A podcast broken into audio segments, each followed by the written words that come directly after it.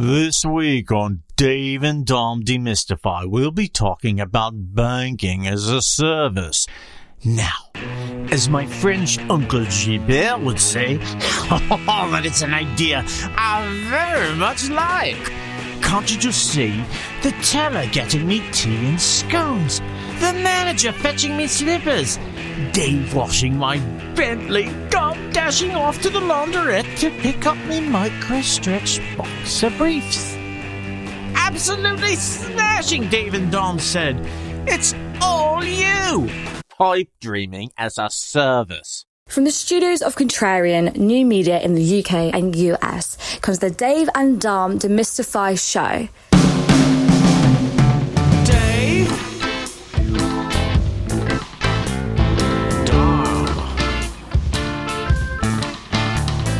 Dave. Dave. Dave. Dave. Dave. Dave. Dom. Dom. Dom. Dom. Dom. Dom. The Dave and Dom Demystify Show. Making sense of the world of fintech and digital finance. Sit back and listen as the two Ds take a subject and chat it through to make it clearer and easier to understand. And now, here are your hosts, Dave Wallace and Dom Mystery. Demystify. Hi there. So welcome to the show. And this week, Dom and I are going to be talking about bank as a service. So I'm afraid to say it's another one which has got me slightly scratching my head. And it's going to really be up to Darmish to kind of explore the topic with me and help me to really understand what Bank of a Service is all about. So I'm looking forward to getting to the end of this and being able to do a I G S G C S E in Bank of a Service. So there we go. So, I mean, look, we did have a good conversation. And for those listeners that maybe didn't pick it up, you know, pick up the Cloud Bank Demystified podcast, because we covered a lot of ideas in that. And, you know, the banking as a service stuff is an evolution of that. So I would urge you to kind of probably start with that. But okay, Dave, you're not too far off it. I mean, don't do yourself a disservice. I think, you know, like I said, we create these things to make them look so complex so that we can charge consultancy dollars, right? Well, yeah. So we were just chatting, though, because when we worked together many, many, many years ago, one of the things that we did was we developed a, and I think it was one of the first, actually, an H T M L version of email, wasn't it? So, oh, my gosh, yeah, MyMail. Yeah, MyMail. I think you were sort of saying, well, look, that was an example of a piece of software which we were kind of selling as a service in those days. So, so the mistake that we made, actually, the software itself was called H T M L. And our venture kind of partners, L N X P Cs, basically own this I P. And essentially allowed you to run a mail service over the web, right. right? And they wanted us to sell that. So instead of, you know, having your own mail within a private network, you could get your employees to be able to access their email across the network. Now, bearing in mind, that doesn't sound like rocket science now, but this was back in ninety-six. When I saw it, I was thinking, wow, this is amazing. Oh, I, well, it was truly amazing. Because as you say, in those days, you know, we had some very clunky interfaces to email, and suddenly there was this sort of actually quite beautiful interface to email on the web. I remember that at that stage, I think it was Dixon's launched a free I S P, because in those days that was a sort of major kind of differentiator. And we end up talking to them about actually offering MyMail as a service that they could bolt on to their free I S P. Yeah, I mean, we made the classic mistake of trying to sell H T M L as a software solution so that people could run it on their own kit in their own environments as an email service for their employees, right? And then, you know, about twelve months later, we started to realize, oh, actually, if we hosted it ourselves and provided it as a service to other people, that would be more compelling because they don't have to set up, buy the kit and run it for themselves. And that's when we launched MyMail. Unfortunately for us, what really killed us was the launch of Hotmail. Yes. I mean, Hotmail just completely proved the point, didn't it? Yeah. Basically, Hotmail killed the evolution of MyMail. But the leap was going from selling software that you installed on your own equipment to run something like an email service to then having it hosted and then letting somebody else run it on your behalf. That's really software as a service. Okay, no, so again, it's interesting because the license was not with the user, it was with us as the provider. Yes, yeah. Okay, that's good. I mean, just as an aside, we also worked on something called Online Tribe, didn't we? Do you remember do, you, do you remember Online Tribe, which is about connecting people with their friends in an online community? And uh, yeah. we never quite got that off the ground, but this was pre-Facebook days. There are many times when I kick myself because...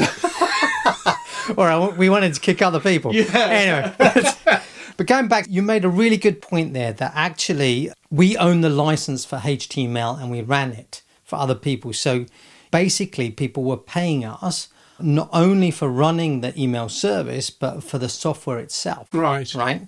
So now when we think about banking as a service, to answer your question, you've got three things going on in effect, right? You've got the actual kit or the cloud environment. So it's either Google, Microsoft, A W S, somebody providing the cloud infrastructure.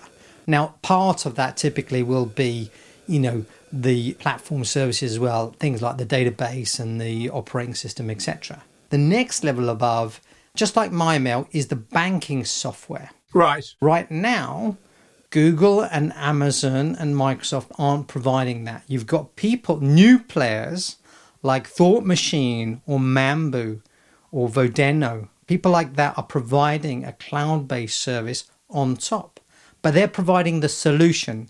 Yes. So ju- exactly like MyMail, right? But however, when we get to banking as a service, there's more depth to it because this is actually somebody running the bank for you. So it's not just running the software for you, and you take responsibility of the compliance and the regulation and having your own license, but somebody with their license running banking for you, right? Okay. So much more like in the very early days of, you know, Tesco Bank and the retailers that basically partnered with banks and then white label their service through those people, very similar to that, right? So yeah, Tesco's Bank was... for those people who are not in the U K, was a white label version of R B S, wasn't it? Correct. So they basically took the infrastructure and sort of built the front end and the proposition around another bank or a partner's kind of infrastructure, didn't they? So exactly. And they ran basically the partnership with R B S was R B S had the banking license and they ran the core banking system. They handled all the compliance requirements, et cetera, et cetera, and effectively ran Tesco Bank. Tesco Bank really was the distributor of the financial relationship. Okay, that's right? Interesting. So I think another example may be First Direct with H S B C, where, you've, I mean, I think there's a kind of closer mm. alignment, yes. but it's a sort of different proposition, but running on the same infrastructure. But I guess what they're not is they're not running... kind of as services in the way you were describing in terms of my, so, and this is, I guess, where I get slightly confused, is Tesco Bank has an instance of the bank. You know, it's talking directly to the kind of legacy systems of R B S. It's just providing a sort of different front end rather than providing kind of added value through the bank itself. So exactly. So in this model... the manufacturer is R B S. On their platform, their core systems, you can create an account, et cetera. So Tesco's would say, I want to run a current account and I want a loan account and I want a savings account. These are the parameters or the product configuration that I want to sell to my Tesco clients. Tesco's are responsible for all of the onboarding, handling the client relationship. But the moment that they've done all their due diligence on the customer, et cetera, and they actually want to open an account, that data is passed to R B S, who on their system will create that account and then run that account. All of the compliance requirements are then handled for the account by R B S. Got you. So it really is a bank as a service, yes. isn't it? Okay. Yeah, so exactly. That's, okay. Well, I was confusing myself, I think. From what I understand, and, you know, correct me if I'm wrong, Tesco Bank is a joint venture between R B S and Tesco. So there is a kind of legal entity which is there. I guess what we're sort of starting to see is people like FIDOR who will offer you the bank license and you can build it not as a joint venture, but as a sort of separate entity, a kind of bank on top of their system. Correct. and, you know, market that, and they just provide the software and the banking license and all the other bits and pieces. So they're like H T M L, as you described it in the earlier example, in terms of they own the license. Yeah, yeah, yeah. So as a banking as a service provider, you have the license and then the full stack solution running in the cloud. Now, you might decide to build that yourself, like, you know, Starling have, like Monzo have, right, N twenty-six have, or you might be able to use a solution like Thought Machine or Mambu. Right? Okay. And then you'll also, you know, choose a partner for the cloud. Now, in the case of Bank of America, they've done the whole thing themselves and built their own kind of cloud infrastructure and built their core banking solution and now provide it as a service. Yeah. Okay. I've been reading about Monese here, and I think they seem to be a very interesting, interesting company. But I think from what I understand, they don't own a banking license in terms of what they do. So they're an example of a company which sits on someone else's infrastructure, but providing a separate brand. Yeah. I mean, if you look on FinTech Futures website, you can see a list of all the neobanks, right? Okay. That they've kind of identified and they keep adding to the list. There's something like over two hundred listed as neobanks, right? And, you know, that's quite fascinating because when Metro Bank launched in two thousand seven, they were the first new licensed bank in over one hundred years in the U K. Yes, right? yeah, yeah, I remember. Uh, but now we kind of think there's two hundred other banks. Actually, actually, that's not true. Because if you go to the Bank of England website, and you can see the list of newly licensed banks. Well, yeah, Starling is there and Monzo is there, but not many of these two hundred are there. There's actually just over twenty, twenty-five new licensed banks. Oak North is one of those, right? But not all of these. And so the vast majority are sitting on top of somebody else's license. Okay. The other thing that we should mention, right, and I think is also part of the bigger opportunity with banking as a service, is that you don't have to take the whole thing. You know, understood by the software companies, but not necessarily always understood by the banks, is that somebody might not want to provide a full banking service.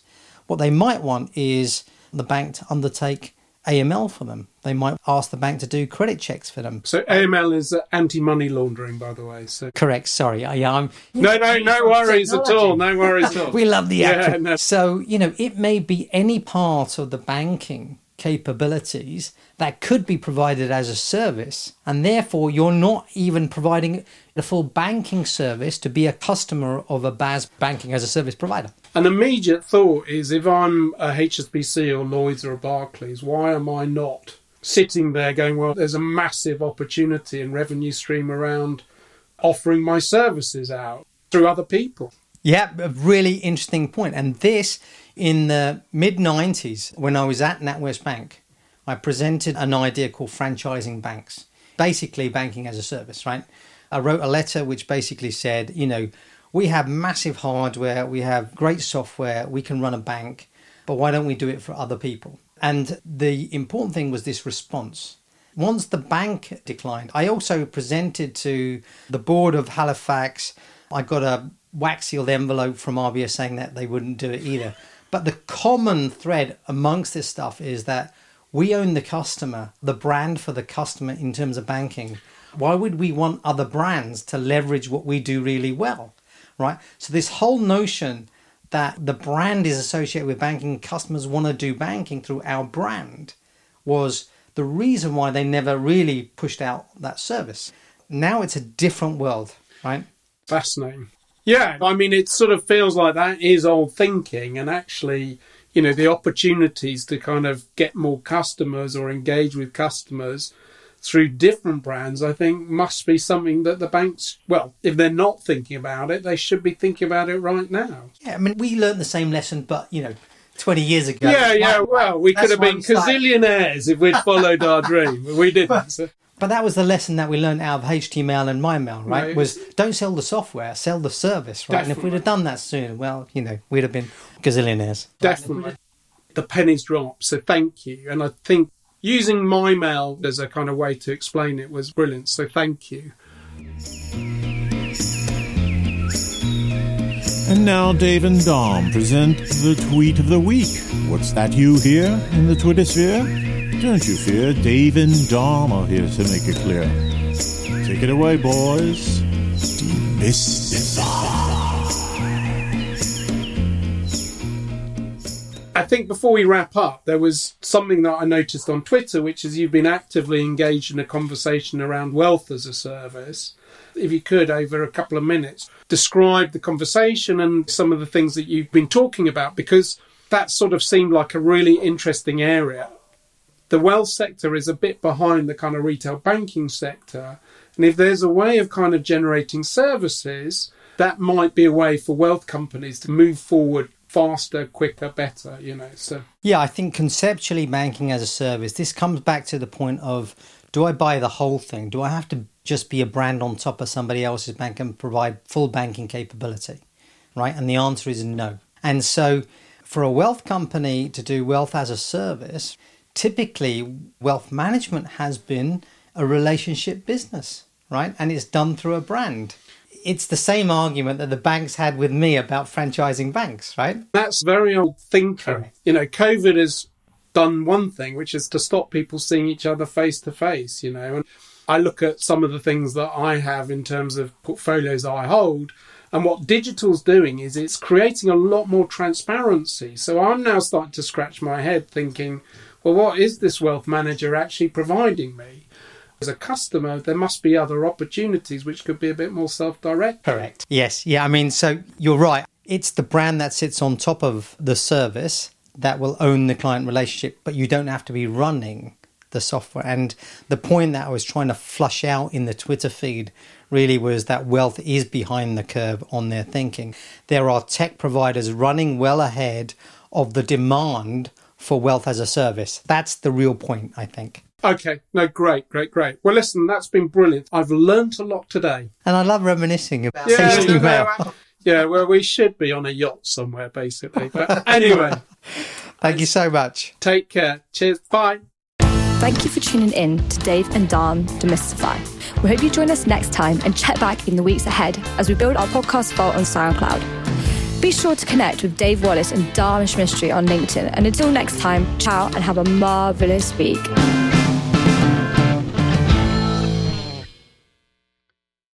The Dave and Dom Demystify Show is a production of Contrarian New Media, London, Chicago and Austin, Texas.